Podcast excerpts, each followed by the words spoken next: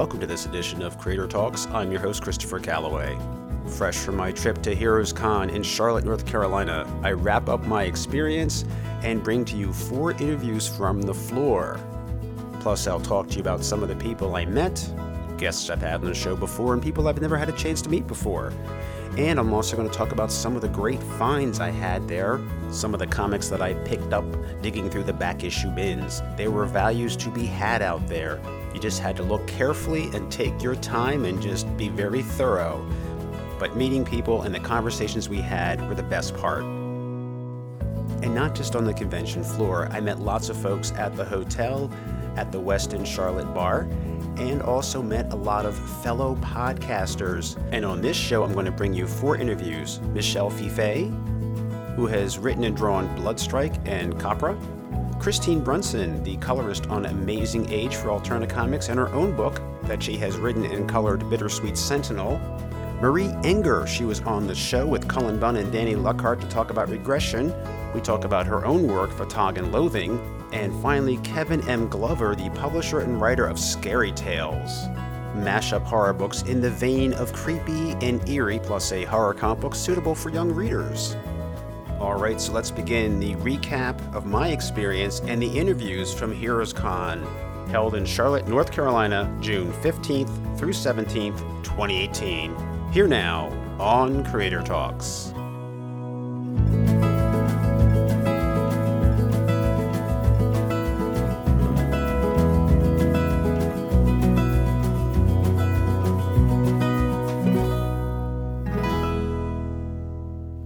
Folks, let me get started with my recap of the con. Well, first, I'm happy to say, returning from the con, I do not have con crud. It's been three days and I've survived. So I'm really happy about that because I've been through it and it's the worst. But the show. Well, I awoke early at 4:15 to catch my flight to Charlotte, which was leaving Philadelphia International Airport at 7 a.m. Wasn't too bad rolling out of bed, hopping the plane, and getting there in just an hour and 15 minutes a short flight, but really is great because it saves a lot of time and fatigue driving down. It wasn't too expensive. I just paid for my carry on bag because, hey, I'm going to a con. I'm going to need a bag just to bring back the stuff I bought. I arrived in Charlotte, took a cab over to the hotel. First person I see is Tom Palmer, who I would see later at the show, and ask him to sign my copy of the trade Panther's Quest, which was a story in Marvel Comics Presents that was written by Don McGregor, one of the original writers of the Black Panther series during the 70s, Jungle Action, drawn by Gene Colan and inked by Tom Palmer. And it was really great to see him again. I see him at every show I go to now, say hello, thank him for commissions that he has done, and ask him to sign anything that I have. And he had a really good line during the whole show. A lot of the old guard had huge lines. Uh, let's see, Al Milgrom was there and Mike Royer was there. Jim Steranko, of course, he had a big line. And Joelle Jones, she was there, had a huge line of people. I met her. She is super nice. I purchased a print of hers from Lady Killer. I asked her to sign that and also to sign my copy of Where We Live, the anthology that was created to benefit the survivors of the Las Vegas shooting back in October. And there was also a signing during the con of people that were there who worked on the book. But I'm getting ahead of myself. Let me start with my first day going to the con. People I met in line on the way in Ruth and Darren of the Rad Adventures Network. They are the hosts of Trekker Talk, Warlord World, and Xenozoic Xenophiles. They are two wonderful folks with excellently produced podcasts. It was wonderful to see them, and I saw them throughout the show on the floor. Unfortunately, I could not spend more time with them and the rest of the podcasters that were getting together. It's just one of those things when I get to a show, I have so many things on my plate that I need to get accomplished, but I am very grateful for the chance to meet them again, share their enthusiasm for the show, and just really nice to touch base with them and see them throughout the whole weekend.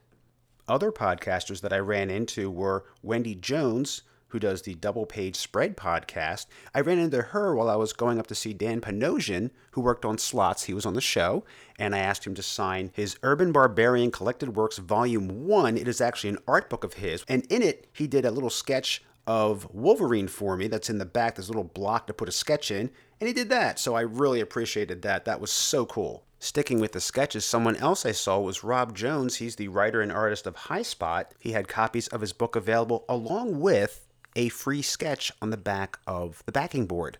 So I have a sketch of Spider Man that he did that were exclusive to Heroes Con. So I was early enough to snag a copy of the comic with the sketch along with it, and uh, hopefully in the future we'll have Rob on the show to talk about his work. Other guests that I met who have been on the show before and said hello to were Jim Rugg, writer and artist of Street Angel. I picked up a nice pin from him. Joshua Hixson, he was on the show with Chris Sebela to talk about their new release, Shanghai Red. He also worked on The Blackwoods, and I picked up a few copies of that while I was there issues 1, 2, and 3. And Josh had a pretty good show. I heard from most of the artists that were there that Friday was a bit slow for them, but it did pick up, and Josh said that he sold several pages of his artwork. So some of the pages of Shanghai Red, which is coming out, well, this week, June 20th, they're already gone. Another legendary artist that I had a chance to meet was Rudy Nebres and his charming wife Dolores. I was looking over his original art. I thought about asking for a commission, but just looking through what he had on hand, something caught my eye. It was this great creature in a swamp surrounded by a snake. And I said, Rudy, what's this? And he said, That's the man thing. I said, Oh, I, I didn't recognize him. He goes, Yes, this is the man thing. And, uh, you know, I said, Wow, well, um, uh, I'll take it. so I had to get my hands on that. And I met a gentleman that was there with me at the table. And he said, Oh, I bought one too of the man thing. And he put down his purchase next to mine and said, I think they line up. And they did. They were one big piece at one time. Two different versions of the man thing but it was one piece. And Rudy told him that he had done one large piece as a commission for someone that they never purchased. So the other gentleman and I benefited. So we each took a picture of the two together before they went their separate ways into our collections. And let me tell you, it is absolutely amazing. I did put it on my Instagram account, and you have to take a look at it. It is so detailed and so gorgeous. It's amazing. Now, I said it did not look like the Man Thing from Marvel Comics, and I was a little baffled by that. Well, enter two other podcasters, Brian Pants Christman and Adam Murdough of Comic Geek Speak. Now, they do tie into this story in some way.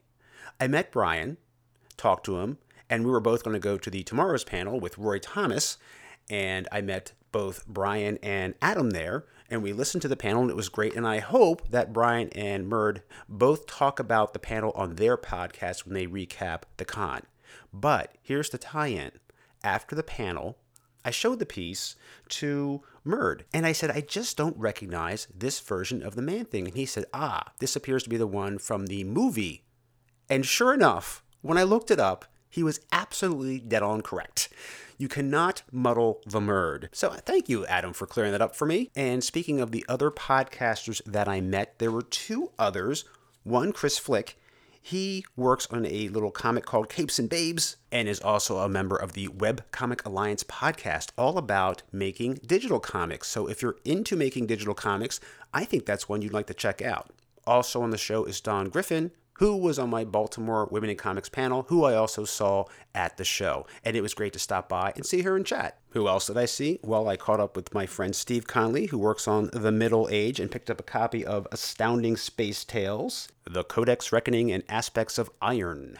And sitting right next to him, I met Dan Parent, who works on Archie comics in the classic style and also has his own comic book, Die Kitty Die, which he does with Fernando Ruiz. And I had him sign that and my copy of Comic Book Creator, which has his art on the front and a feature article about him. And hopefully, I'll have him on the show in the near future. Uh, but I digress. I mentioned all the podcasters that I met, and there was one more Sam Stone. He is the producer and co host of the Geek Out podcast and he's also an Eisner nominee for translating the graphic novel of Beowulf. Doesn't that sound interesting? I think I might have to have him on the show to talk about that. In fact, I'll probably have all of those podcasters on the show because they're all producing something and they all had a lot of really interesting things to say. So hopefully, I'll have them each on a future show. Let's see, who else did I see? Well, there's Justin Jordan. I saw him at the comic book shop. He was at the signing for Where We Live, and I just saw him a few weeks prior, so I said hello. And he was there with Nikki Ryan, who was hanging out with him, who offered me some lip balm, and I passed. I have my own, thank you. Next to them, a favorite of mine, Ben Templesmith. I walked up that day wearing my Cthulhu t-shirt that he designed the image on. And I'm like, hey, Ben, how you doing? He goes, oh, well, that's not my shirt. I'm like, yeah, I got it from your store. And he says, no, I didn't have that white background around Cthulhu. I don't think I did. Maybe I did. Did I do that? I don't know. I'm not sure. But I like it. I actually like it better. So we, that was a little surprising reaction, but he really did like the shirt and preferred it over what he imagined it looked like. And I also had him sign a copy of his book, Original Hate. It's about a Neanderthal that gets brought back to life and really bad things happen. So I had to get that and ask him to sign it for me. Let's see, I also saw Matthew David Smith, the writer of Amazing Age. I met Matt and Charlene Kint. They were right next to Marie Enger, who's going to be on this show right after I finish this little recap here. I also met Mike Royer after hours, chatted with him and some of the fine folks from the Jack Kirby Museum so I hope to have them on the show as well. I also met Liana Kangas. She was signing at the Where We Live signing and saw her after the show. It was charming to meet both her and her husband. So nice to see them. Uh, Evan Dorkin, I ran into him of Milk and Cheese and Beasts of Burden. And Sarah Thomason of Lake Fairy Creations. She has a fantasy boutique where she designs dresses and outfits. This is something outside my wheelhouse as far as comics go, but she is a creator designing dresses. Her husband does own three comic book stores down in North Carolina, and both of us like Doctor Who, so hey, there's plenty there in common. So we had plenty to talk about. And I also had a chance to speak with Don Rosa, who worked on his Uncle Scrooge comics and got a nice signed print for Declan of Uncle Scrooge diving into a pile of money with a word balloon saying Declan. So he has that for his room. For Nolan, my other son, I picked up some Ninjago figures. He asked for those specifically before I left. So I got a set of six of those. And lucky me, I know nothing about these. And I picked out one of his favorite Ninjagos, the green one. So kudos to me. Now, I did scour the back issue bins. I have a budget, so I'd be very careful how much I bought and, of course, how much can I carry back. So I was beefing up my DC collection, particularly of the Silver and Bronze Age DC, because I don't have a lot. I was raised on Marvel, so my DC knowledge is more limited, but I still love those characters Batman, Superman, The Flash. So I picked up a copy of Superman 234 with the cover by Neal Adams. This is the amazing adventures of Superman, the amazing new adventures, and this was written by Denny O'Neil during that run, along with art by the great Curt Swan and Murphy Anderson. And this I did post on my Instagram account. It was a decent copy and I snagged it for half price, so I was pretty happy about that.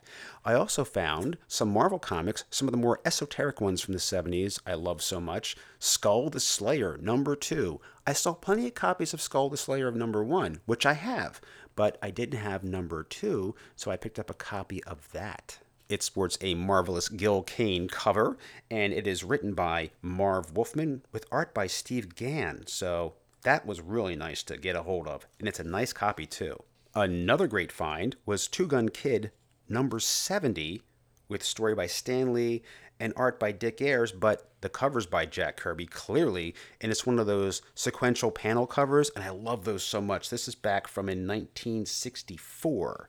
So I had to get a copy of that, and it was pretty cheap too. Oh, and speaking of old Marvel, I found this in the bin labeled Atlas Comics, and this isn't technically an Atlas comic because this is when Marvel Comics was called Marvel Comics, but prior to Marvel being Marvel, it was Atlas Comics back in the 50s when they had a brief revival of the Marvel superheroes from the Golden Age Captain America, Submariner, the Human Torch, and Toro but they also had their horror comics and westerns. And at the show was Vic Carrabotta, and he's one of the oldest living artists from that period. And I did not get a chance to interview him on the floor, but I did chat with him, and he was just charming and delightful. And I'm sure he could talk for hours about his experience, both working for Atlas Comics and after four years of working for them, then going on to work in commercial art. So I hope someday to get a chance to talk with him about that. Okay, other books. This wasn't on my list, but I saw it and had to have it. The Brave and the Bold, Batman and Kamandi Last Boy on Earth. It's issue number 120. It's a thick 50 center with art inside by Jim Aparo, so I had to have it. I did pick up more Kamandi, Last Boy on Earth, issue number 14 and issue number three, and it has a gorilla on the cover, so you know I had to have that. Did I get more DC? Yeah, betcha, I did. Batman number 351. This was a, a gap in my collection. I've been collecting the Gene Colan penciled Batman, and this one was tough to find because Batman is a vampire in this issue. So, you know, you have Gene Colan drawing Batman and drawing a vampire Batman, like he was so well known for his work on Tomb of Dracula with inks by Tom Palmer and story by Marv Wolfman. So that was a hot issue, and I was glad I found a copy of that in really nice condition. And swinging back over to Marvel, I did pick up a copy of Tomb of Dracula, number 9, for a really good price. And it does have the story by Marv Wolfman with pencils by Gene Colan.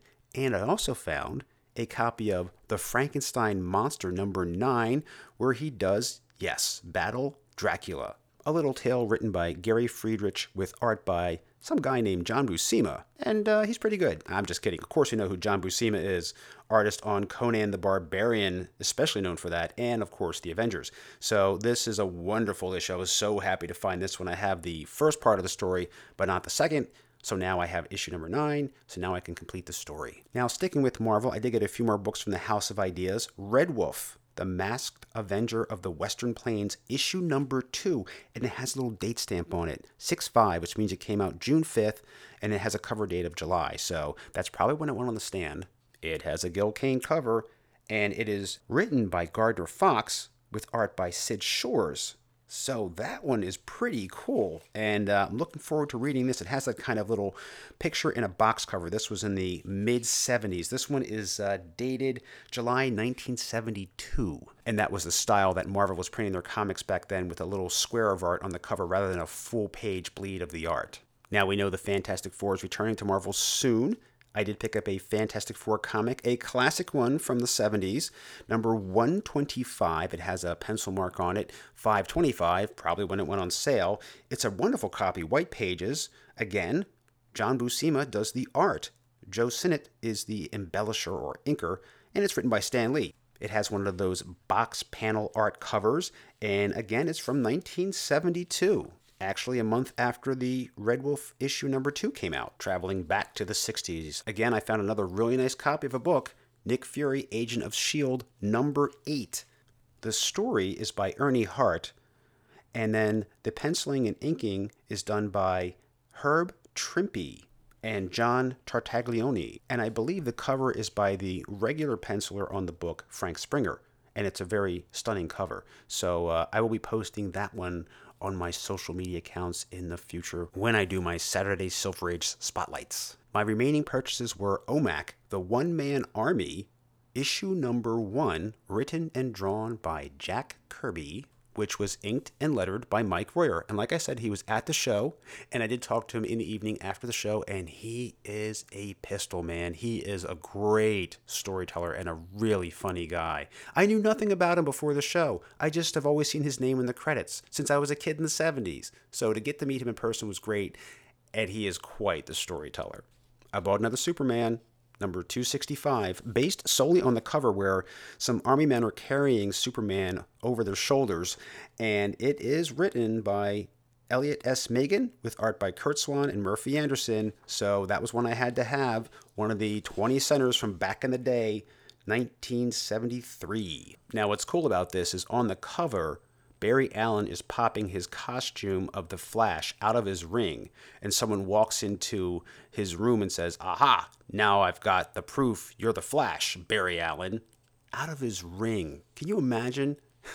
That's just so great. But it's the creators that caught my eye Mike Friedrich, Gil Kane on pencils, and Vince Colletta on inks. Okay, so that should be everything. So, as you can see, I had a really busy weekend meeting with people. Oh, geez, you know, I forgot to mention one Francesco Francavilla. It was so busy.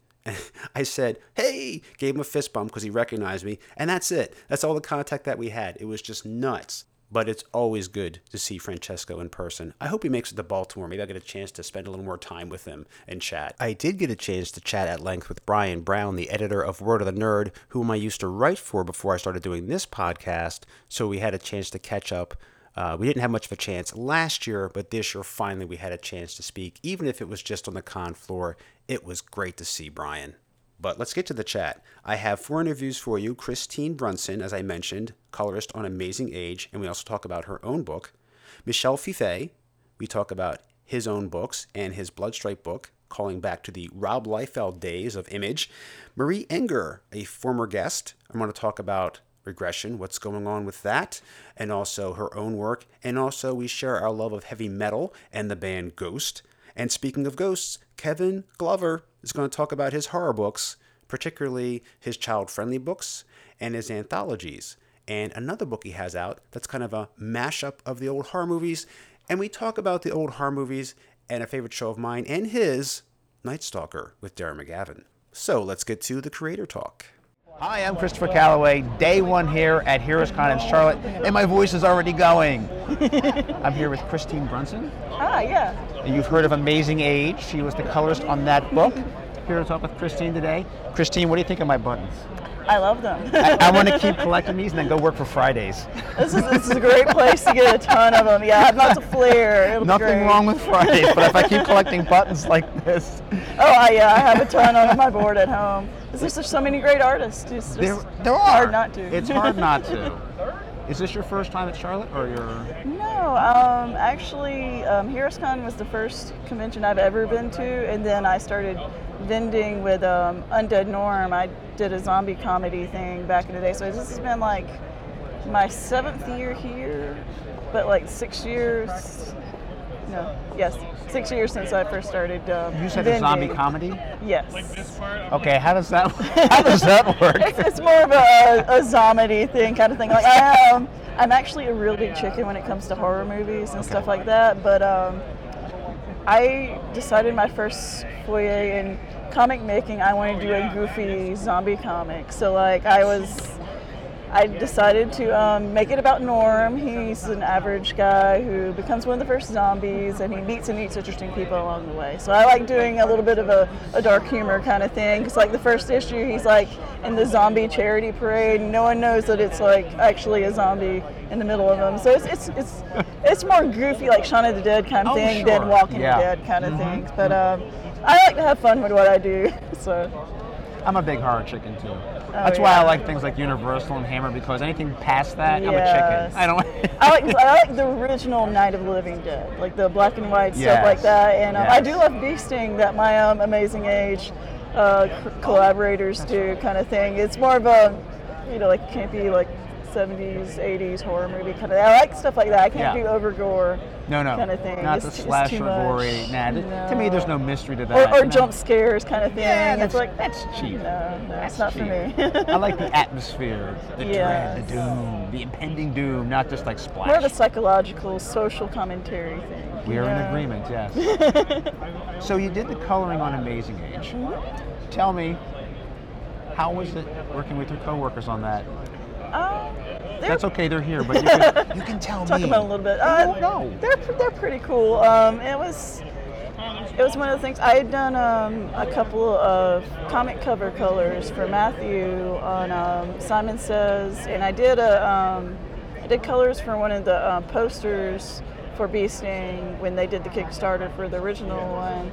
So like I'd worked with him before, and then um, he just come up to me and he's like, Jeremy and I are going to make the superhero comic and stuff. I love your colors on Undead Norm and stuff. He's like, it's very bright, vibrant. So he's like, because he wanted, you know, the superhero type aesthetic, and he knew that I was a big fan of like, you know, the old 70s and 80s comics and superheroes in general. So it just it was just a perfect fit and it's been a lot of fun like i um, i usually do more shading and such on my uh, comic pages but i wanted to keep it more of a flat Right. like cell Like shaded older- almost older kind of comics, the yeah flat colors, so yes. um, Mhm. it was it was nice being able to um, give tribute to some of the comics i grew up with reading and all What did so- you read?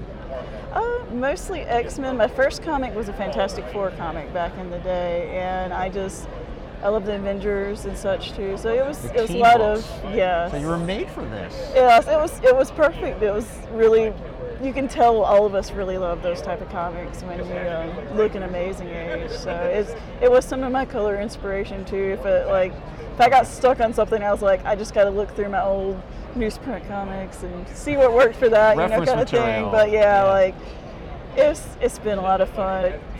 I just love the story. It's it's been really fun to be a part of. Do you have any favorite colorists growing up that you Um, read and you really liked their work that, that inspired you? Yes, I, I love um, Laura Allred and Laura Martin and um, Rico Renzi is really cool too, who um, helps out here. But um, it's I don't know. It's just a lot of lot of really good talent out there, and um, it's a lot of colors. I don't know their names, Yeah, and I've, but I've the- admired their work. admire but like work. it's You just know it just, when you see it, just yeah. when it just jumps out at you, Right. kind of thing. But um, it's it's been fun to do, and I, it's glad to have. I'm glad to have an all ages book versus the zombie stuff. Because yeah, like my zombies, they aren't too bad, but like going to elementary school where my son goes, and they're like, "Oh, well, what kind of comics do you make?" I'm, I do zombies, you know. But like, it's nice to have some superhero books too. Now, coloring is a job in and of itself. It is art, it is hard work, but you're also writing your own comic now too. Mm-hmm. Please tell me about that. This transition from colorist to art writer. It's definitely um, much different. uh, I, I feel like with coloring, it's more of you're adding accents and talent, like to the line art. The line art should do most of the work for the comics, kind of thing. But I, like the colors can help emote different feelings, like time of day, and like whether it's uh, impending dread or anything like that. You know, the the it's another part of the storytelling. But you know, when you're doing the um, the script for it, it's uh, definitely feels like there's a lot of more planning. I think for it because you know, like the coloring, like Jeremy's like, yeah, here's a page. You know, you see, it's already lettered and stuff. So I got to see what's all going on page by page, kind of thing. So it's a little bit more. I don't. I, I do have to think about what I'm doing, but I'm not like I have to have to plan everything out, kind of thing, too as much Right. but I definitely love scripting out the characters and telling my stories that way too. So like it's definitely with a magical girl, the Bittersweet Sentinels is more of a magical girl comic. So it's still got that team um, superhero like feel to it kind of thing as well. But like it's nice working with um, with JD on that and it's a different creative team so it's everyone has their own people that they work well with and I'm lucky that everyone I work well with nicely but it's different type of artwork and stuff like that you know? And being a colorist has helped me with my own artwork as well I feel like. It's just seeing how different people interpret um, volume and shapes of characters It's been helps me out when I'm doodling too. Now, is Bittersweet Sentinel the first work you've written? No, actually, Undead Norm, I did write and color that one Okay, as you wrote well. too, okay. Yeah, the um, I co-created it with um, Melanie Florencio. She did the Curse of Stranglehold that's on, that was from Alterna Comics with the um, the Bee Sting comic. So she had worked with Matthew and Jeremy back in the day, and that's actually how I got introduced to them. So, yeah, but it was. So my first comic, I did I did practice the script writing first, but I, I um, I don't, it's just something fun about coloring. I just like it. Now, has the writing become any easier for you on this next one, Bittersweet Sentinel? um, Any difference, any change? It's it's. book you wrote? I feel like it's more more easier and fun. I think over time than the um, zombie stuff. Like I said, since I'm a big big scaredy cat when it comes to zombie, it's definitely the zombie. Yeah, with that, it's a definitely different feel to the story. But like. I love doing goofy, uh, magical girl stuff, so it's, it's more of the a subject matter makes it easier for it's a bit more personal it. kind of thing. So You're like I, I feel, to that. yeah. But I, I, I am working on another, another undead norm, but it's it's it's fun writing for someone else because I have to put all of my ideas down, kind of thing. But if it's something that I'm going to be drawing myself, I can put little tiny little notes in it, and I understand what it's meaning. But um, working with with an artist who understands what I'm trying to get with the thing, he really he really helps out too. Now, when you get up in the morning and you're going to either write that day or color that day, Mm-hmm. for each one of those, what's a good day for you? At the end of the day, you go, okay, that was good. I wrote that the way I wanted to, or I colored that. It's you know, and then what are the days you're like, "Uh, well, you know, I'll, I'll go back at it again tomorrow and see if I can improve upon that. What's a good day? Okay. Um, good day. Just getting up, just feeling. Um, I'll put on some music. I, I like listening to like video game soundtracks a lot. Depends on my mood, kind of thing. But um, definitely put on some music. And with coloring, I can put any. I usually um, I can listen to anything with words, kind of thing, and it works fine with me. But like when I'm writing, I definitely I just do instrumental music. I'm like I, I don't need anything to distract Distractions. me. Yep. So uh, I'll put on some mood music to uh, to help me with that. But um, on a good day, I can um, I'll have pages from Jeremy or JD sent to me, and I can just go into it and uh, just hammer away out of it. And usually I can get like a, a, a couple of pages done per day, and then. Um, with writing, it just it depends. Some days they just You're on a roll and you just it just hit it. goes, it. flows on there fine, and um, like I, I did the page by page breakdown the other day for the second issue of Bittersweet Sentinels, and it just it came out in like a couple of hours. Like it just it flowed nicely, but like sometimes I get a little hung up on dialogue kind of thing because it um, I'll write it out real quick and then I'll just let, later look at it and I'm like, ooh no. That's not what that character you know, it, it's, Sure. it's sometimes it happens, Yeah. but um, I definitely feel like, especially with writing, write it out, give it a day or two, look at it with fresh look at it eyes, kind of thing. And When you're on a roll, do you find it hard to stop? Like just just another hour. Just I'm almost done, and I. you know. yes, like I, my husband has definitely yelled at me, like when I'm late at night, and I'm like, I'm doing really well with this coloring. I'm like, and even when it's not like a, a bad dead, deadline or anything, but there's sometimes I'm dead. I'm like, I need to finish this tonight, kind of thing. But um, I get text dinner.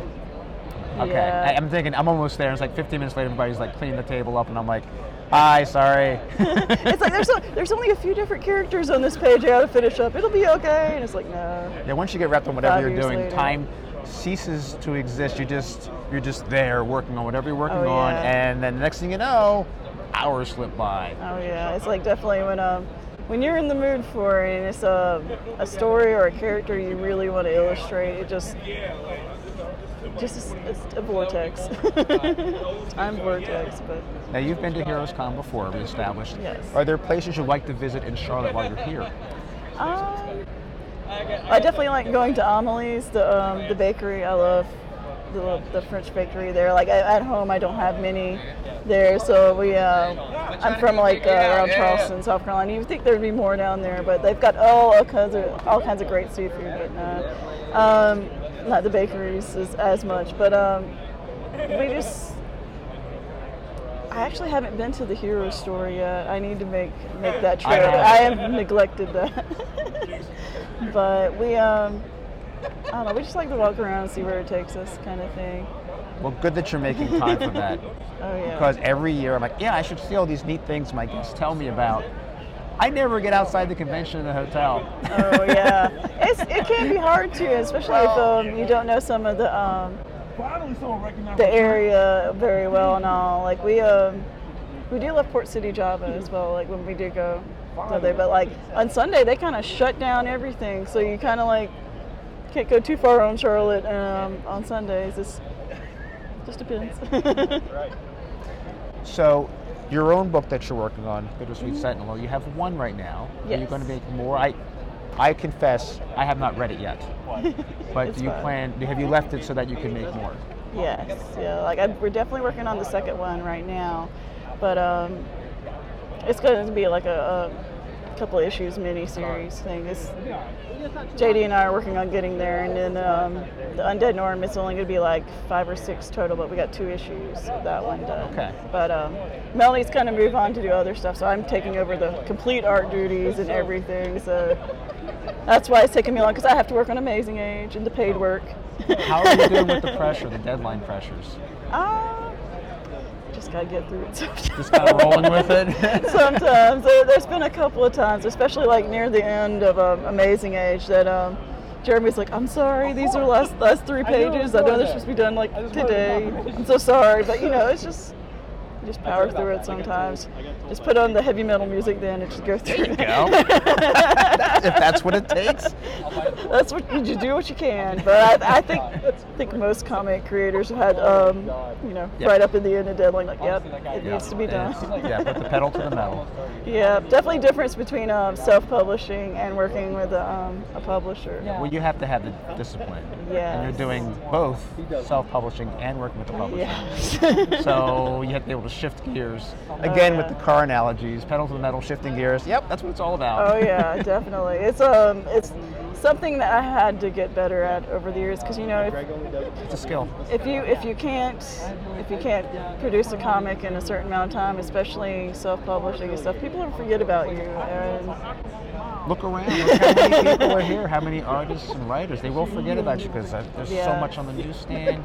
I keep saying newsstand. Yes. What century are you from, Chris? from the local comic shops, you know. well, you know, I mean, well, There we, are um, still newsstands. You know, we do have amazing age on some of the That's newsstands, right. so yeah, See? it's, it's hopefully making a comeback kind of thing. But you know, so. it's um, with with comics, you have to be good with maintaining a schedule, and it it gets not necessarily easier, but I guess you get you learn those skills more as you get better at it and do it, kind of thing. But um,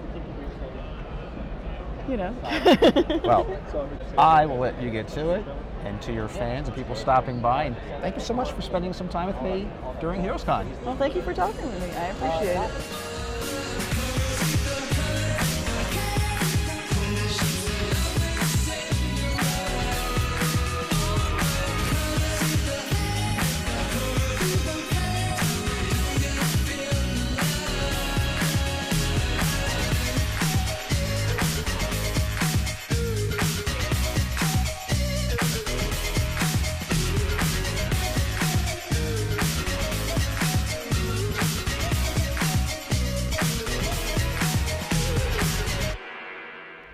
Here with Michel Fiffe. Hey, how you doing? I'm doing great. How's the con going so far?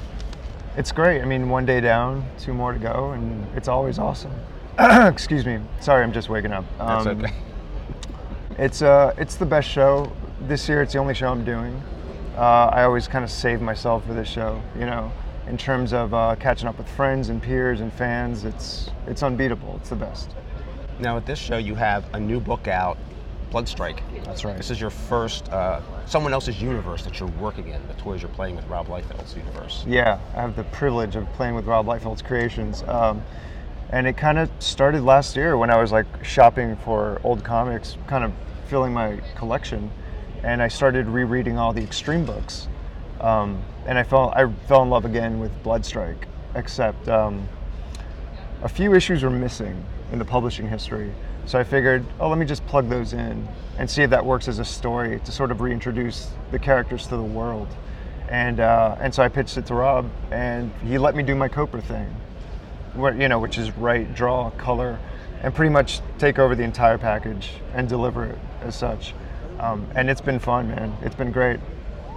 It's been awesome because I mean, I, it's what I grew up reading, so I try to put my new sensibilities onto those older characters, and I think it. I hope it worked. I hope it works for readers. Has he given you any direct feedback or just kind of the thumbs up and like just go with it? Just go with it, and Wow. the feedback has always been positive. He's That's like great. the best. He just let me go nuts That's on the awesome. characters. And it's know? great that you're able to do the writing, the art, Mm-hmm. color, letters. Do you like to work that way? Is that more pressure for you, or do you just prefer to be able to control No. the entire package the way it all comes out?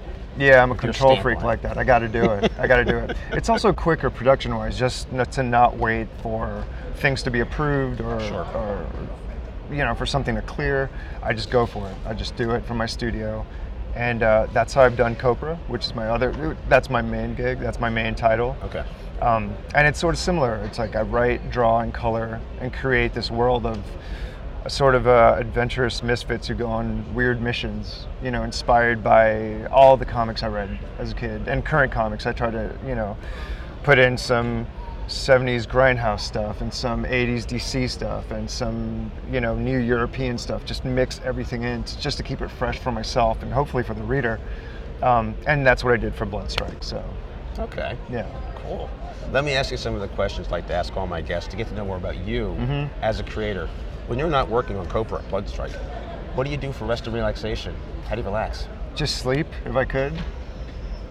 That's all I Sometimes do, that's man. the most precious thing you can possibly That's have. to oh man, tell me about it. Uh, that's I, I think that's what every cartoonist kind of Yeah. does, you know. I mean, I, I try to uh, step outside my room a couple times, you know, because I live I live in my studio pretty much um, in Brooklyn, New York. I'm from Brooklyn, so um, I don't know. I try to go out, you know, have still have I mean, I have a family too, so I hang out with them. That's like the most important They part. like to see you. They want to know. yeah, once in a while, just make sure I'm alive. Yeah, Check yeah. So I check in with them. You know, we try to go on on trips, you know, road trips when we can. And Where do you like to go?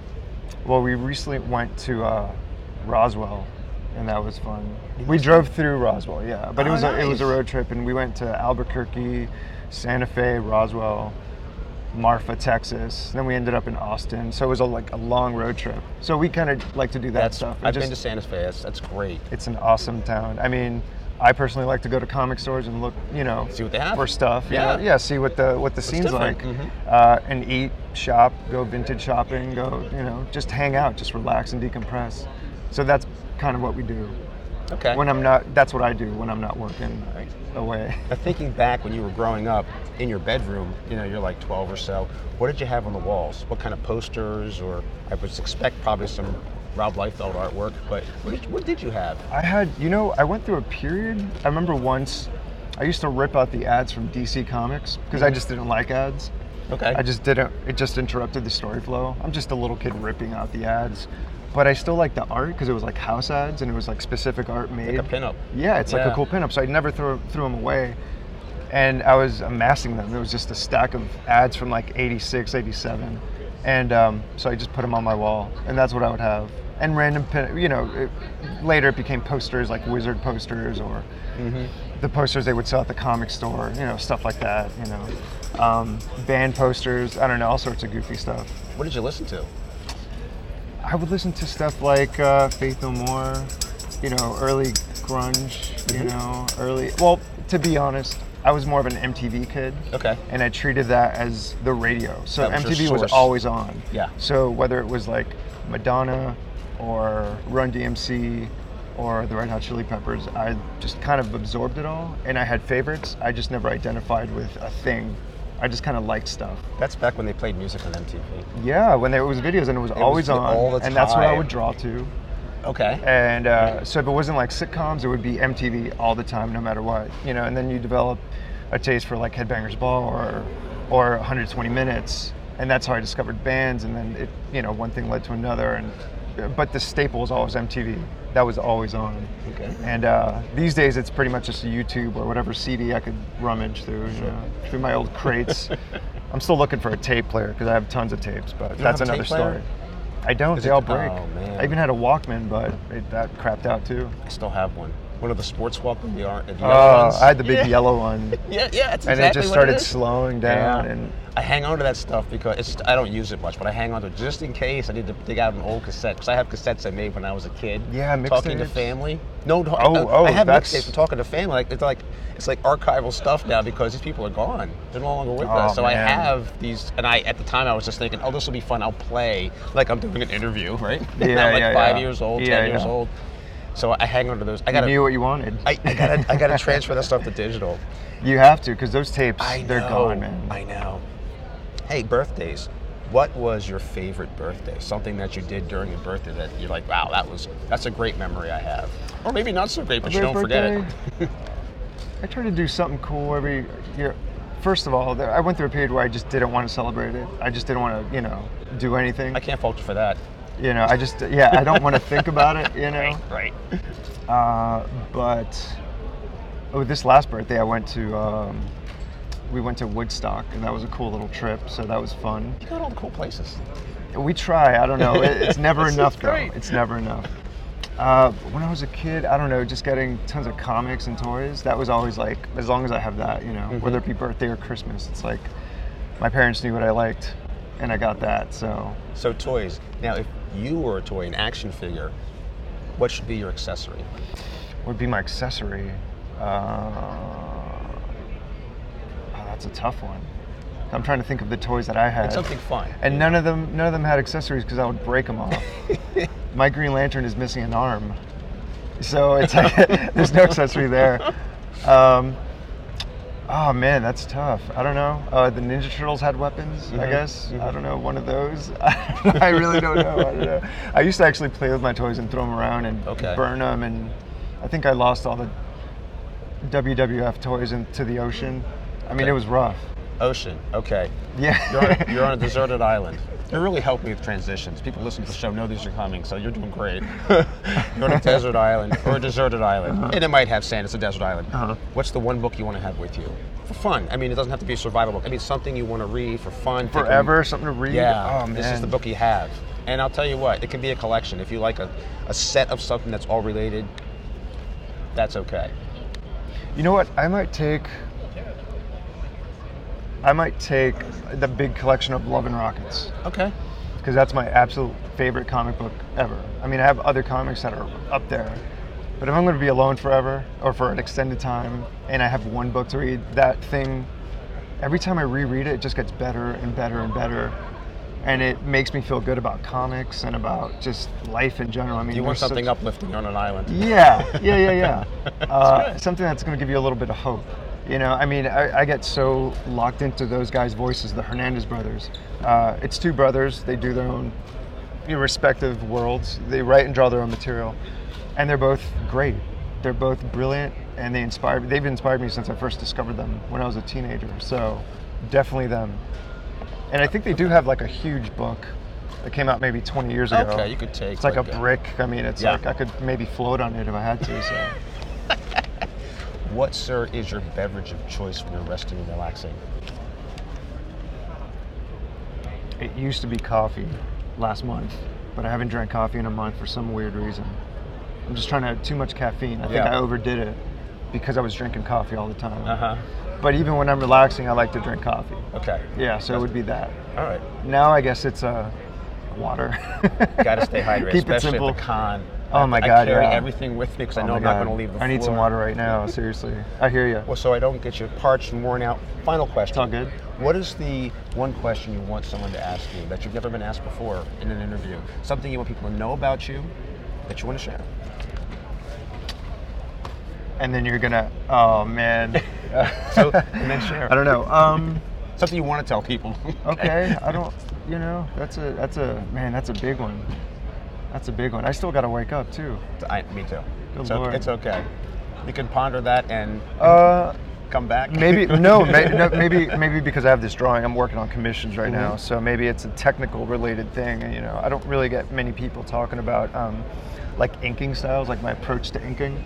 You know, Yeah. because I do everything. So we talk Right. about color, we talk about layouts and writing. So, but inking specifically is a, a, a passion I have. I, I really maybe overthink it, and I try different things all the time. So, just uh, you know, I'd like to talk more about that, you know, in general, like craft inking, like why do you do what you do? Like why do you approach it like that? Why do you ink the way you do?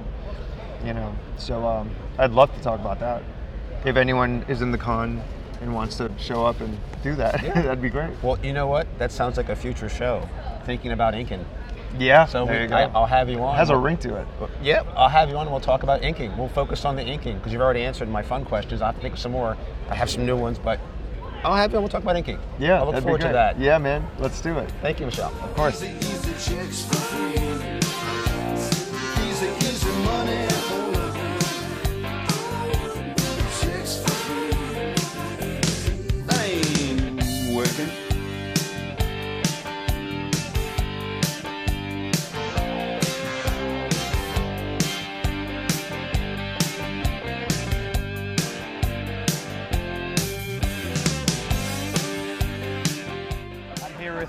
Marie Enger. I That's close to anger. Is there any it, connection no, between it's anger just anger. Like that's just how you say it. And I'm I'm not always super angry, but I do have deep-seated rage problems stemming from many many years of other angers.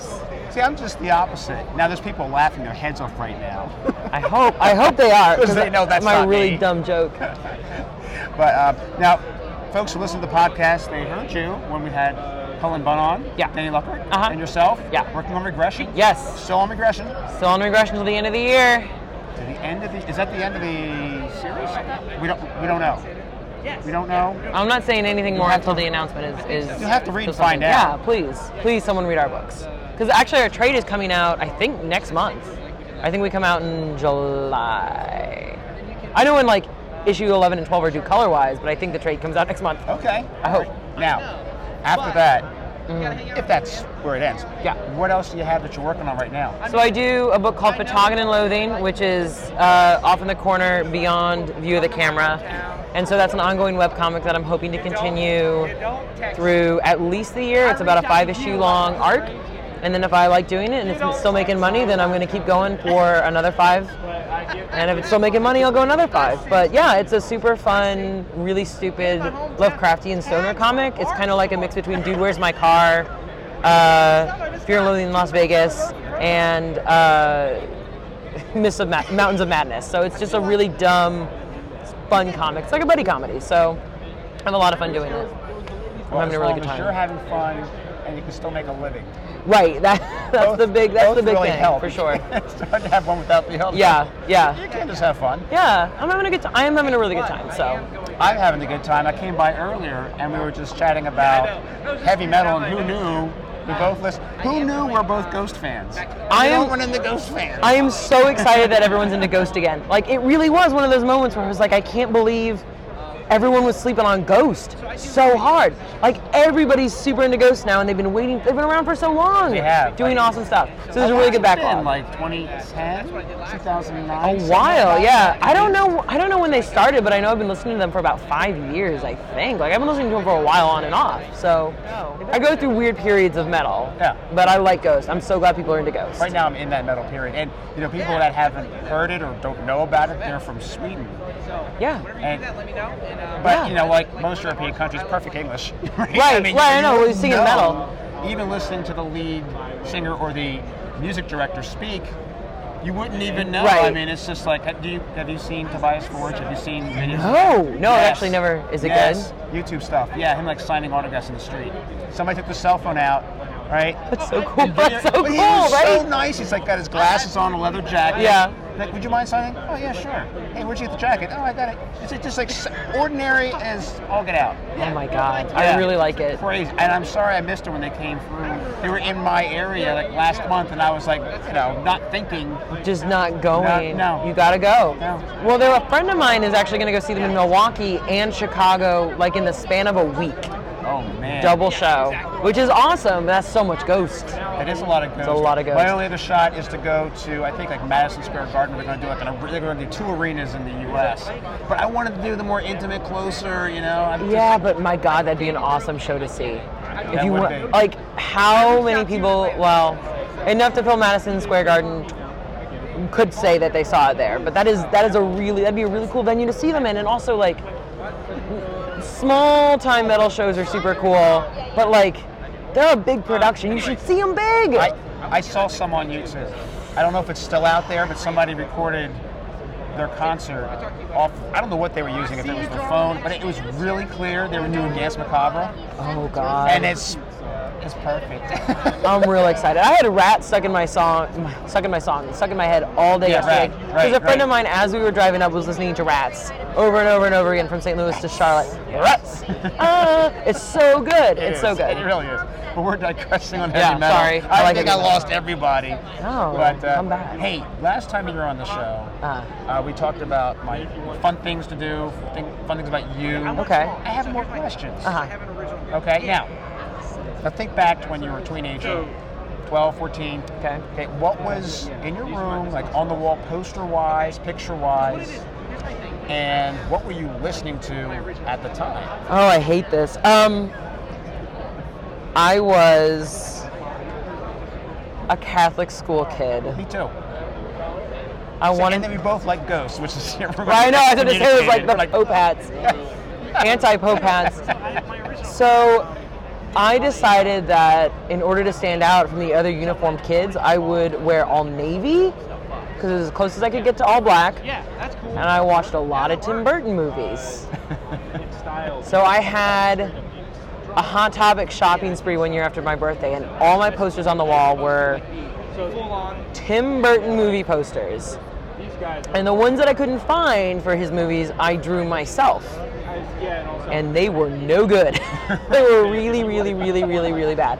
So I had that on the walls. And then I was listening to, when I was 12, Linkin Park, a band called Seether that I remember really, really well. But I was told by my boyfriend that that was not a band. They are a band, and they are still a band. And apparently they're South African, which I never knew. Um, Everclear, Evanescence. That was probably also the year that I started listening to a band called Leftover Crack. So that was like a completely different kind of route I was taking. Oh, and Oingo Boingo, because I thought it was really cool to listen to music from the 80s. and so that was my room. And a band called Rasputina, which is a band that I love and I have a lot of very fond memories of. But I am not allowed to play in the car because it is really just caterwauling. It's really rough. So that's what I listen to. A lot of You that. listen to the car by yourself. You mean, you mean with I company? can't with company. With co- I, I have stuff Yeah. I cannot listen to with company. Yeah, it's it's a lot. Actually, we went and saw a Rasputina show. A friend of mine, a friend who loves Ghost, uh, a couple like two years ago, and it was it was a whole lot. It was just uh, three people up there with cellos, one of them yelling, and inexplicably wearing some sort of feathered headdress, and it was it was the end of an era. And I haven't listened to Rasputin since because it's just a whole lot. It's just a whole lot. But I loved them when I was in middle school. My poor mom. Like I do, I feel bad because my mom, like she never listened, she never listened to music, so we just got to listen to whatever we wanted to. Okay. And that weird, I don't even know what you would call that music, but it was like Linkin Park, Breaking Benjamin, like that weird kind of hardcore, but also really mainstream music. A lot of that, a lot of the emo music, and then Rasputina, just really weird shit. The only, the only thing that gave my parents pause was when I was into Adam and the Ants. And, Adam uh, and the Ants is fun Sex though. Pistols, so- Oh, but they're fun too. I, no, I, I had I asked for Christmas. Would you please get me the Sex Pistols for Christmas? So my mom had to go to the music store and ask for what's this? Never mind the Bollocks. Like thanks, mom. That's delightful though. That's a really good Christmas gift. I know. Also, so I guess in the Venture Brothers Triana, one of the characters there, her outfit is based off Adam and the Ants, which I didn't know. I read like a character design note and I was like, that makes perfect sense to me. It's so good. I love that show. It's so good. So good. Do you have a birthday that stands out in your memory? One that, for whatever reason, where you were, who you were with, I sure do. that, that just you, you do have. Oh, yeah. Okay. So when I turned 17, my dad took me on a special birthday treat, like a special birthday outing. And it was to go see the newest Rambo movie. and I had not seen any of the other Rambo movies. You lost? No, I mean, he was. It was just like Rambo's. It was just a really old Sylvester Stallone playing Rambo. It was very weird, and I think it was just like a movie that he wanted to see, and no one else would go see it. And my birthday was on a Wednesday that year, and movies are five dollars on Wednesdays where I grew up. So we went and saw Rambo. we went and saw Rambo. And that same year, or the year before, I went and saw Rocky, where Adrian had died of woman cancer. So I'm not into Sylvester Stallone anymore. Not that I ever was, but I'm not anymore. It was just a whole lot. God, that Rambo movie. I was, I was either too young or too old. I'm not really sure, but it was not the right fit for me. I was never really into it. I, I just, I don't know. I don't think there was enough there for me. No, there was a lot of blood. Yeah. a lot of blood, a lot of uh, Rambo. Just a lot of Rambo. So that was my big one. Now, my last question for you is: Is there a question when you've been in an interview that you have not been asked by somebody that you want someone to ask you, something you want people to know about you that they may not know? Something I want people to know about me. So, in front of this giant green backdrop, I hate the color green. yeah, green is not my favorite color. Red is my favorite color, and it just, it was one of those things that just sticks to you. You ever have like a bad nickname or Yeah.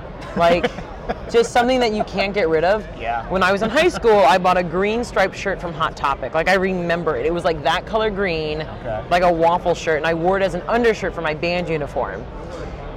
And after that, people just started giving me lime green everything. Oh, okay. And so you can fight it or you can just lean into it. And so this was the year that I decided I was just going to lean into it. And so I started using green a lot more in my work. I started using green up there, and I've had green hair for about eight or nine years now. So It's growing that was, yeah, it's. I think it's like. I don't think I like it, but maybe I do, and I just haven't realized it yet. Maybe it's like a secret passion. Eight years. I know. I know. What do you Well, it used know? it used to be blue, but then the hipsters took blue hair, and so oh, I had no, to be can't. I had to be different. So, and then I just the color that I use smells really nice, and I like to use it. I guess I don't know. I can't explain it, but I just started using green in everything. So that's that's kind of like my big secret. That's my big secret that no one asks about because everyone just assumes I love green because it's on everything that I've ever done is just green. So that's my big thing, And now you know. my big secret. Any plans besides the con when you're in Charlotte? You're going to get a chance to go out and see the sights? Um, I don't know. I have no idea. I went out with a really cool band last night called the Dollar Signs to a really awesome Korean barbecue restaurant called Soul Food. S E O U wait S E O U L Food. Okay. I think that's how you spell it. Yeah. Um, and it was awesome. And while we were there, they told us about this ice cream place called 90s, where you can get like a like a hot ice cream sandwich. And I'm into that, so I might try to hit that up. And then apparently, I think it's called the Milestone Club. It's like an old punk bar. I might try to go see that just because I'm very curious, but I have to be able to convince the people I'm with to go with me. And that's the trick. Like, that's the gamble. So we'll see. I hope, maybe. But I don't know. I, I guess a lot of the stuff, if you want to see the sights and do things, you have to do it before the con starts. Like, That's probably your bet. If you get there early, well, you have to get it early set up. That's Yeah. probably the best time for you as a creator to actually get a chance. Because Yeah. otherwise, I mean, you have to be here. Right. Well, and that's what we luckily. So we, I, I'm from St. Louis, so I drove up a day early with my my carpool buddy. So we were here yesterday. So we did set up, and then like it sucks, but we were just really tired from the ride, and so by the time the afternoon rolled around, we just went back to the Airbnb and like watched Devilman Crybaby, and I. I've been knitting. I've been knitting Christmas scarves for friends of mine for Christmas from 2017. So it's gonna be Christmas in July. So I was trying to finish that scarf, and so I just sat in my hotel room and knitted for like three hours and gathered social energy so that I could talk to people. I guess I don't know. I don't know what I'm gonna do. I'll find out when someone tells me where to go. I'll do that. Whatever someone tells me to do. Again, So- go with the flow. Yeah, just really. like the color green. Marie, thanks a lot. And No. next time, try to be a little more lively when we talk. I'll try. Anything for you. I'll try. I'll try. All right.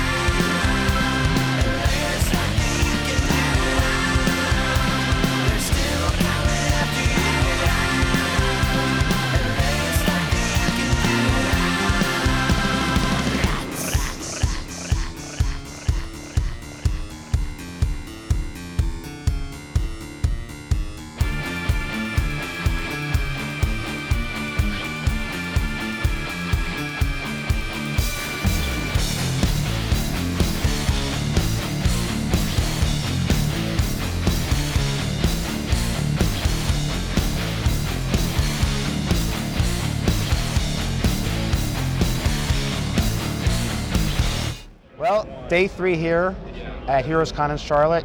I'm tired, but Kevin Glover's not. He's still here plugging away with this Trying to of, make the magic. line of horror books, and they caught my eye. It's just one of those things. I'm just walking around and I go, "Whoa, wait a minute! How did I miss this?" Kevin, you've been doing this for about three years now. Correct. Yeah. Um, and some of this was the dream of having a screenplay. Uh, yes, my, uh, so please explain. the one that's based on a screenplay is my uh, Lady Frankenstein and the Mummy's Brain. Uh, that that's my first um, uh, ongoing uh, comic. Most of my I started off with anthologies. First, I wasn't sure how, what my market was going to be and how successful it was going to be. So I started off with Fractured Scary Tales, which is kind of like um, uh, Fractured Fairy Tales from the old Bullwinkle show. Uh-huh. Uh, but these are all uh, reimagined movie classics, things like uh, Maltese Frankenstein, Planet of the Were Apes, uh, um, Snow White and the Seven Deadly Sins. Uh, so they're all very tongue-in-cheek, or I tell people tongue-in-shriek uh, stories.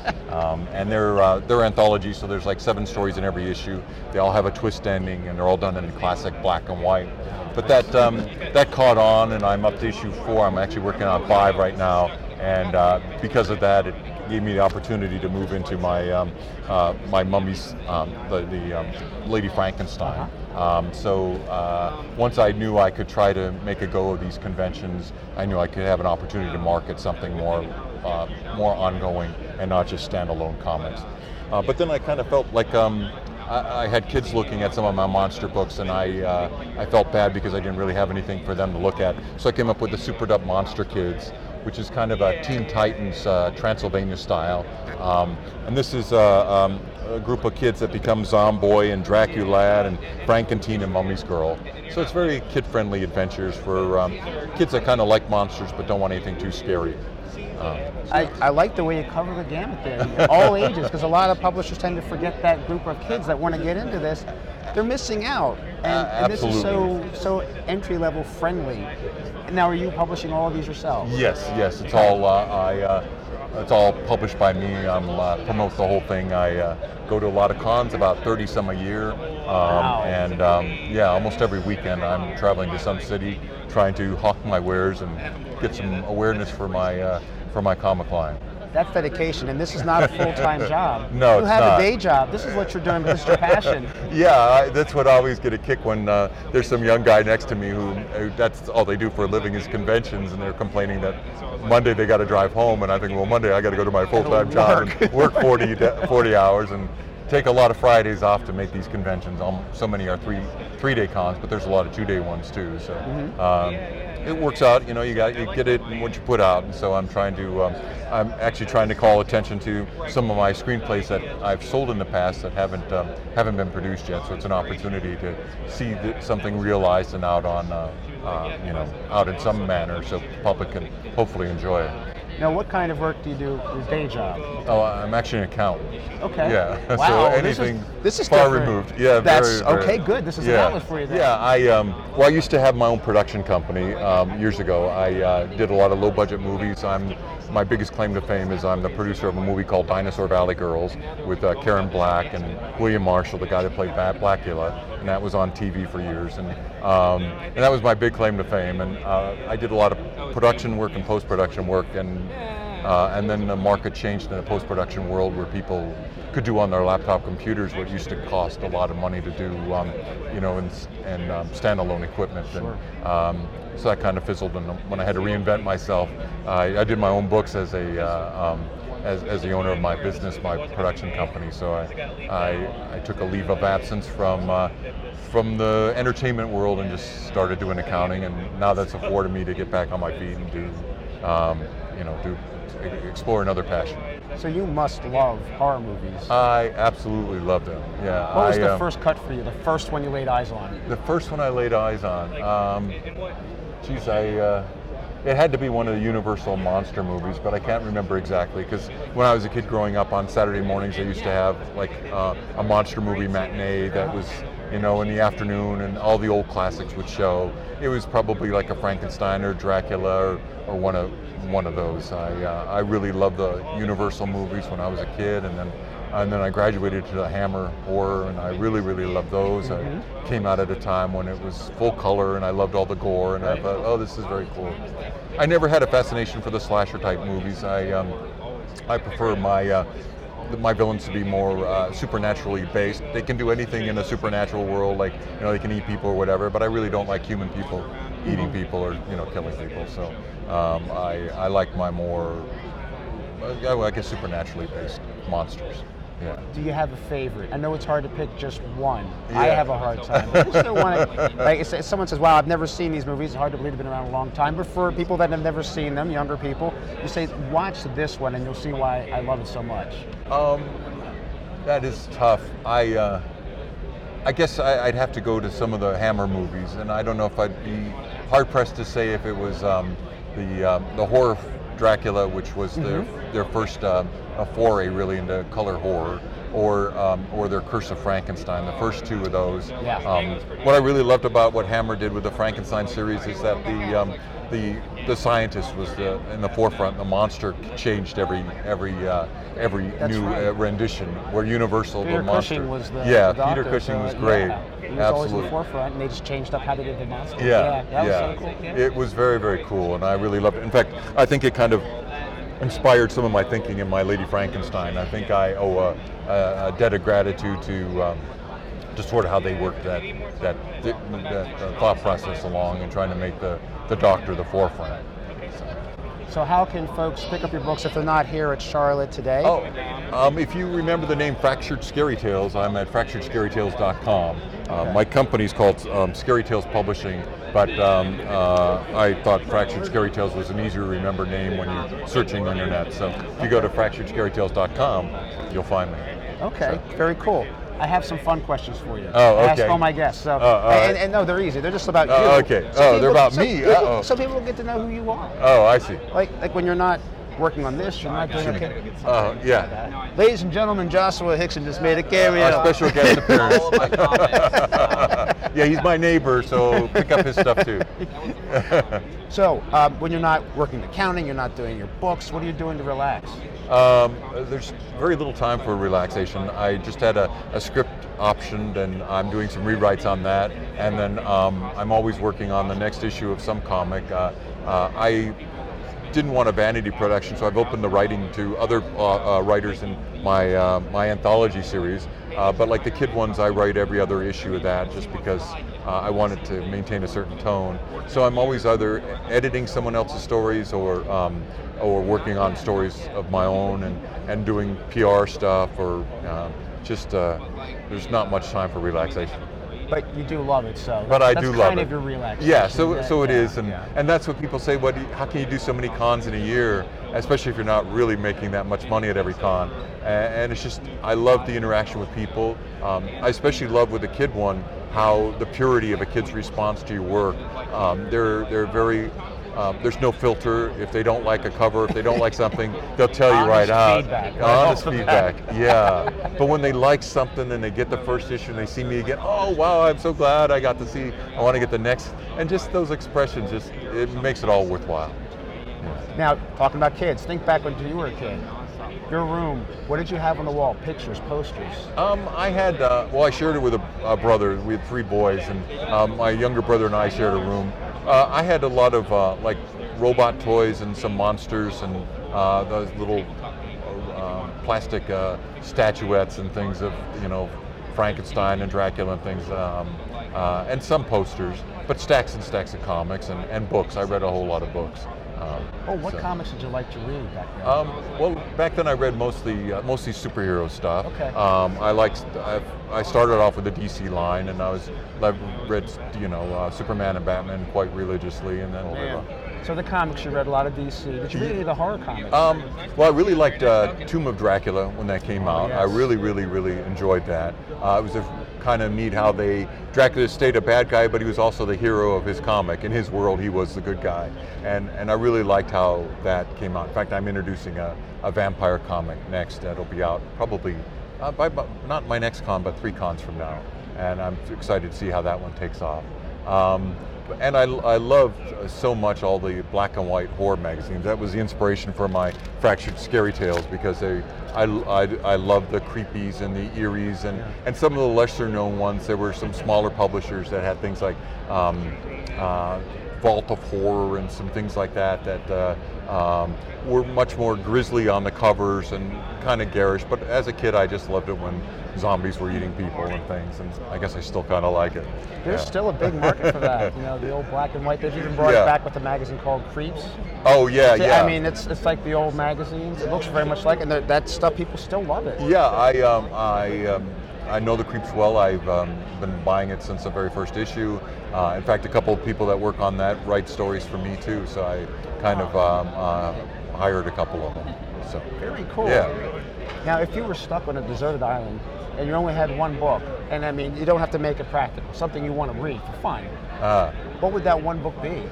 what would it be? And it can be a comic. It doesn't have to be a prose novel. Right, it can be right. whatever you want to take. I'd have to give that some thought. There's not, yeah. I can think of movies that I'd, I watch again and again and again, but things of uh, books that I've read over and over. Um, I, I, Yeah, I I- don't it's, it's hard. Yeah. It's a tough question when I throw that out there. Yeah. Some people go, boom, so they read Right. the same book every year, once once a year. Yeah. Others are like, oh, I got so many, I don't know how I can pick one. Yeah, yeah. I um, um, well, I'm also a big fan of the Bond uh, movies, and so I think the only books I've read repeatedly are some of the original Bond novels, and so maybe um, uh, maybe uh, uh, maybe From Russia with Love. Okay. Um, uh, I understand it was JFK's favorite novel. Really? Yes.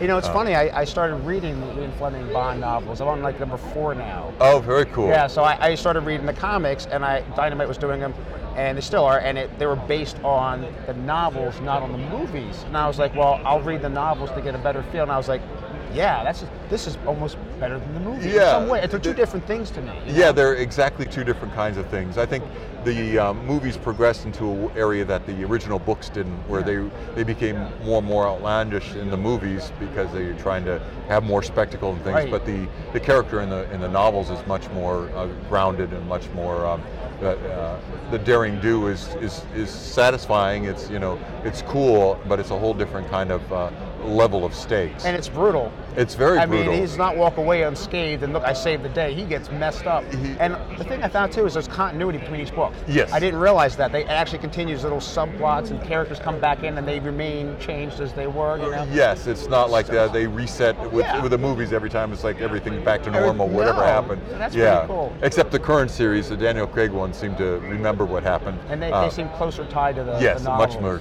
closer. Yeah, yeah. So, if someone were to make an action figure of you, what Of you, me? Of you, of you, what would be your accessory? What would be my accessory? Um, hmm. Well, I'd like to say a typewriter, maybe, so uh, people would remember me as a writer. Uh, but uh, I don't know. Today they'd say, "What's that?" That's it. I know. That's what I'd like to, because they'd say, "What is that?" So people remember the past. I think too many times we we all move toward too fast to the future without looking at some of the I- inspirations from the past. I love the old typewriters, and I watched recently, and you probably have seen this and like it too. The old Kolchak TV shows. oh yeah, yeah. I saw. I sat down. I, it was on MeTV, so I started from the beginning and watched them all the way through. I remember when I was a kid, my grandparents would watch it, and I was so scared. I wouldn't watch them. I remember hearing them. I, now I see the episodes I heard when I was a kid, sitting in the kitchen, like I don't want to sit. It sounded so much worse than it was. oh yeah. But I like how it opens with him on a typewriter. I love that show, and in fact, the first movie, um, I remember I watched it when it, you know, the first time it came out, the, the original Night Stalker movie, Yeah. and and when it introduced the character, and and I remember being very very scared because it was the first time really that a vampire was in present day, and it felt like. Um, like it could happen. Uh, most of the time, they're all set in Transylvania, or there's some, you know, in England, and it's all some period piece. But this one brought them into present day in uh, Las Vegas, and it was just really, really good. And if you haven't read the Jeff Rice, I think his name, novel, no relation to Anne Rice, who also wrote all those vampire things, it's a really good novel that it was based on. Um, It, it's amazing what they do because it wasn't big budget, no, not at all. but the way they shot it. And, and It- Darren McGavin was so perfect was for that great. part, and all the casting was super, super good. The guy that played the, the vampire, and um, I forget his name, uh, but um, the whole cast was super good. The, the tough editor that you know would have Yeah. given uh, J. Jonah Jameson a run for his money. Uh, so uh, I, I think it still holds up. I- I get a kick out think of it. so. And it's a Yeah. little time period piece from the mid 70s. I just- Yeah, I love that. I so cool. do too. yeah, I think the um, the first two movies were better than the series. It's sometimes hard to maintain the level of quality on a on a show as you do on a on a, a TV movie, say, but but they still hold up really well. Okay. Think of a birthday that just stands out in your mind for good or bad. It was something that maybe a gift you got, places that you went with your family, whatever. What was that birthday and why was it memorable to you? Um, why does it stand out? I think um, besides a birthday, maybe was a Christmas when I got my Kenner Easy Show projector, and it was um, it was the first time that I could project because when I was a kid, they didn't have um, there were no VCRs, and uh, the Kenner came out with this. Uh, little projector you could wind, and you could show movies of. Um, uh, they had like a very limited selection of, of films that were very short, like five-minute versions of some favorite movie you had or favorite TV show, and and then that that from that I graduated into buying a projector, learning about cinematography, learning about um, you know I had a collection of like Super 8 and regular 8 movies, and then um, at the time they didn't have sound, and then suddenly sound not they had sound in the regular movies, but just in the home things. I'm not that old. We had talkies. Uh, yeah, they had talkies. Um, but uh, but back then, you know, you were so excited that you got to buy a 15-minute version of your favorite favorite movie, and now kids get you know DVDs, Blu-rays. That you know the week after a movie opens, it's all there. But back then, you um, you originally could only get like Laurel and Hardy movies and things, and then gradually Universal released some of their movies. Hammer released. Uh, I remember I had a, uh, a horror of Dracula, uh, a version of it on, on, on regular 8, and I didn't have a sound um, uh, ca- uh, projector yet, but you, there was a record that came with it. You could play the record simultaneous, gosh. and so uh, so you had sound, and it was coolest thing. I I used to go in the backyard and um, hang up a sheet on the clothesline and invite the kids over to show movies like I had to drive and people drive in on their bikes. I was a, I was a, a born showman. That's great. yeah, If yeah. People don't realize, you know, younger people, that, that you, you couldn't just watch something whenever. Yeah, you could on not. TV if you were lucky, Right. or like the movies, we would get the trading cards Yes, from yeah. like Star Wars or Planet of the Apes or whatever, because that's the only way you could relive that moment was look at the trading cards. Absolutely. I remember I, I was I could have killed for some of the missing Planet of the Apes uh, uh, cards because I had I kept buying bubblegum trying to get the missing cards and, and there were like five I never got and it was like I, I that was a movie I, I, I really loved too. Yeah, good good good work on that first. Kevin, thank you so much. Best of luck to you. Love what Well, you're thank you. doing. Good Oh. stuff. Enjoy the rest of the con. All right, thanks man. I Thank- appreciate it. thank you. good you. luck to you with your uh, podcast there. Then you can monster mash. The Monster Mash. And do my graveyard Then you can mash. You'll catch on in a flash. Then you can mash. Then you can monster mash. Monster Mash. Monster Mash. mash. Monster Mash.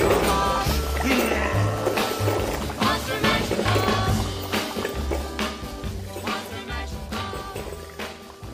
Okay, there you go, folks. That's my take on Heroes Con 2018. Hope you enjoyed it. Hope you enjoyed the interviews. Next week, I'll have for you one more interview from Heroes Con. The entire episode is focused on one creator I spoke with, Laura Lee Gulledge.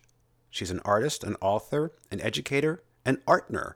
She's going to explain why she calls herself an artner and what kind of education she does. She was on a panel at Heroes Con teaching comic series Why Diversity Matters.